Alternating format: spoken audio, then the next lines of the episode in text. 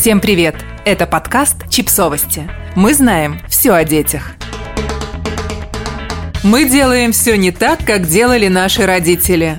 12 цитат журналистки Катерины Гордеевой о материнстве и воспитании детей. Если бы нужно было составить список людей, перед которыми наша редакция преклоняется в профессиональном плане, то в тройке лидеров точно оказалась бы журналистка, кинодокументалистка и писательница Катерина Гордеева. Вместе с мужем Николаем Солодниковым она воспитывает четверых детей. Саше 10 лет, Гоше 9, Яше 5 и Лизе 4. Собрали в нашей традиционной рубрике цитаты этой невероятной женщины. О многодетности – мне кажется, что мне послали так много детей как раз потому, что одного я бы точно задушила своей любовью. А так, внимание рассредоточено, и я просто не успеваю умучить их насмерть. Об одиночестве и толкучке. Я недавно сокрушалась как раз о том, что больше всего на свете люблю и ценю одиночество. До появления детей я всегда отдыхала одна. Ни с подругами, ни с кавалерами, ни с кем. Одна. И была совершенно счастлива. А сейчас у нас дома в душ и туалет очередь. Так много народу развелось.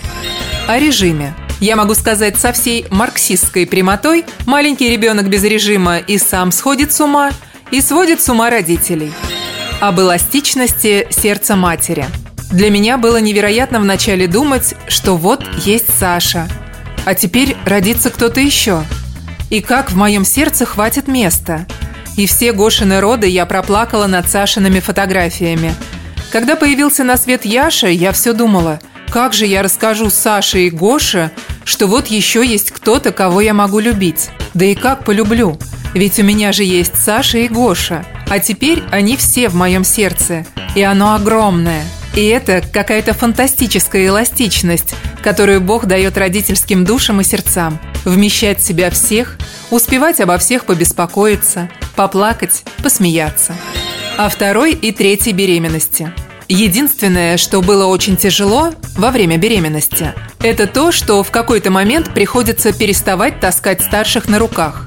Я очень чувствительна к тактильным ощущениям и считаю их страшно важной частью общей жизни и даже воспитания. Невозможность взять плачущего ребенка и нести на руках убийственно для меня. Об усталости. Я от всего устаю. От домашней работы, от мамства, от бессонных ночей. Но это нормально, нет? Я честно говорю об этом, потому что зачем врать? О школе. Я не проверяю школьные оценки – я с трудом проверяю домашние задания и все время борюсь с тем, чтобы их проверять, потому что школа на этом настаивает. У нас в школе вообще почему-то считают, что родители должны обучаться вместе с детьми. Я не уверена, что так должно быть. Об отношениях. Любые отношения – это цепочка компромиссов. И важно, чтобы тебя эти компромиссы не убивали как личность и не разрушали, а наоборот, делали интересней – может быть, не сильнее, потому что ты привыкаешь к тому, что есть кто-то, кто может подставить тебе плечо, но точно интересней. О женском чувстве собственного достоинства. Только в русском языке могла появиться поговорка «я и лошадь, я и бык, я и баба, и мужик». Потому что Первая мировая война – репрессии, Вторая мировая война – репрессии, репрессии, репрессии. Все это уносило мужчин в основном – самых лучших, и недостаток мужчин тяжело сказался на чувстве собственного достоинства женщин. Природная необходимость в мужчине для продолжения рода трансформировалась в большую психологическую зависимость. О страхе перед одиночеством. В России как фермент передается женский ужас, страх перед одиночеством, позволяющий мужчинам, находящимся рядом с женщинами, творить с ними отвратительные, невероятные вещи, которые выдают за сложности характера или какую-то особенную любовь. Я очень верю, что это пройдет, что это кончится как какой-то кошмар, и что девочки младше меня и моя дочь никогда не будут позволять делать с собой то, чего они сами не хотят. О красоте. Я в детстве спрашивала маму, «Мама, я красивая?» А она мне отвечала честно, «Знаешь, у тебя очень интересная внешность. А дальше я шла и рыдала в кладовке два часа. Наше поколение в этом смысле интересное.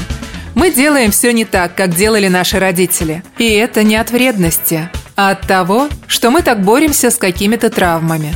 Я Саше постоянно говорю, что она очень красивая. А недавно мы Лизе подарили новое платье, и бабушка ей сказала, «Какая ты красивая в этом платье». А Лиза ей ответила, «А я и так красивая». О воспитании по половому признаку. Я категорически против гендерного воспитания. И мне удалось за годы нашей совместной жизни отстоять невозможность произнесения фразы «Не плачь, ты же мужчина». Когда эта фраза произносилась, я говорила «Ну почему? Мужчины тоже плачут. Я тебя тоже видела плачущим». Я долгое время это долбила, и больше эта фраза у нас в доме не произносится. «Помой посуду, ты же девочка». У нас тоже никто не говорит. Посуду моют все. Подписывайтесь на подкаст, ставьте лайки и оставляйте комментарии. Ссылки на источники в описании к подкасту. До встречи!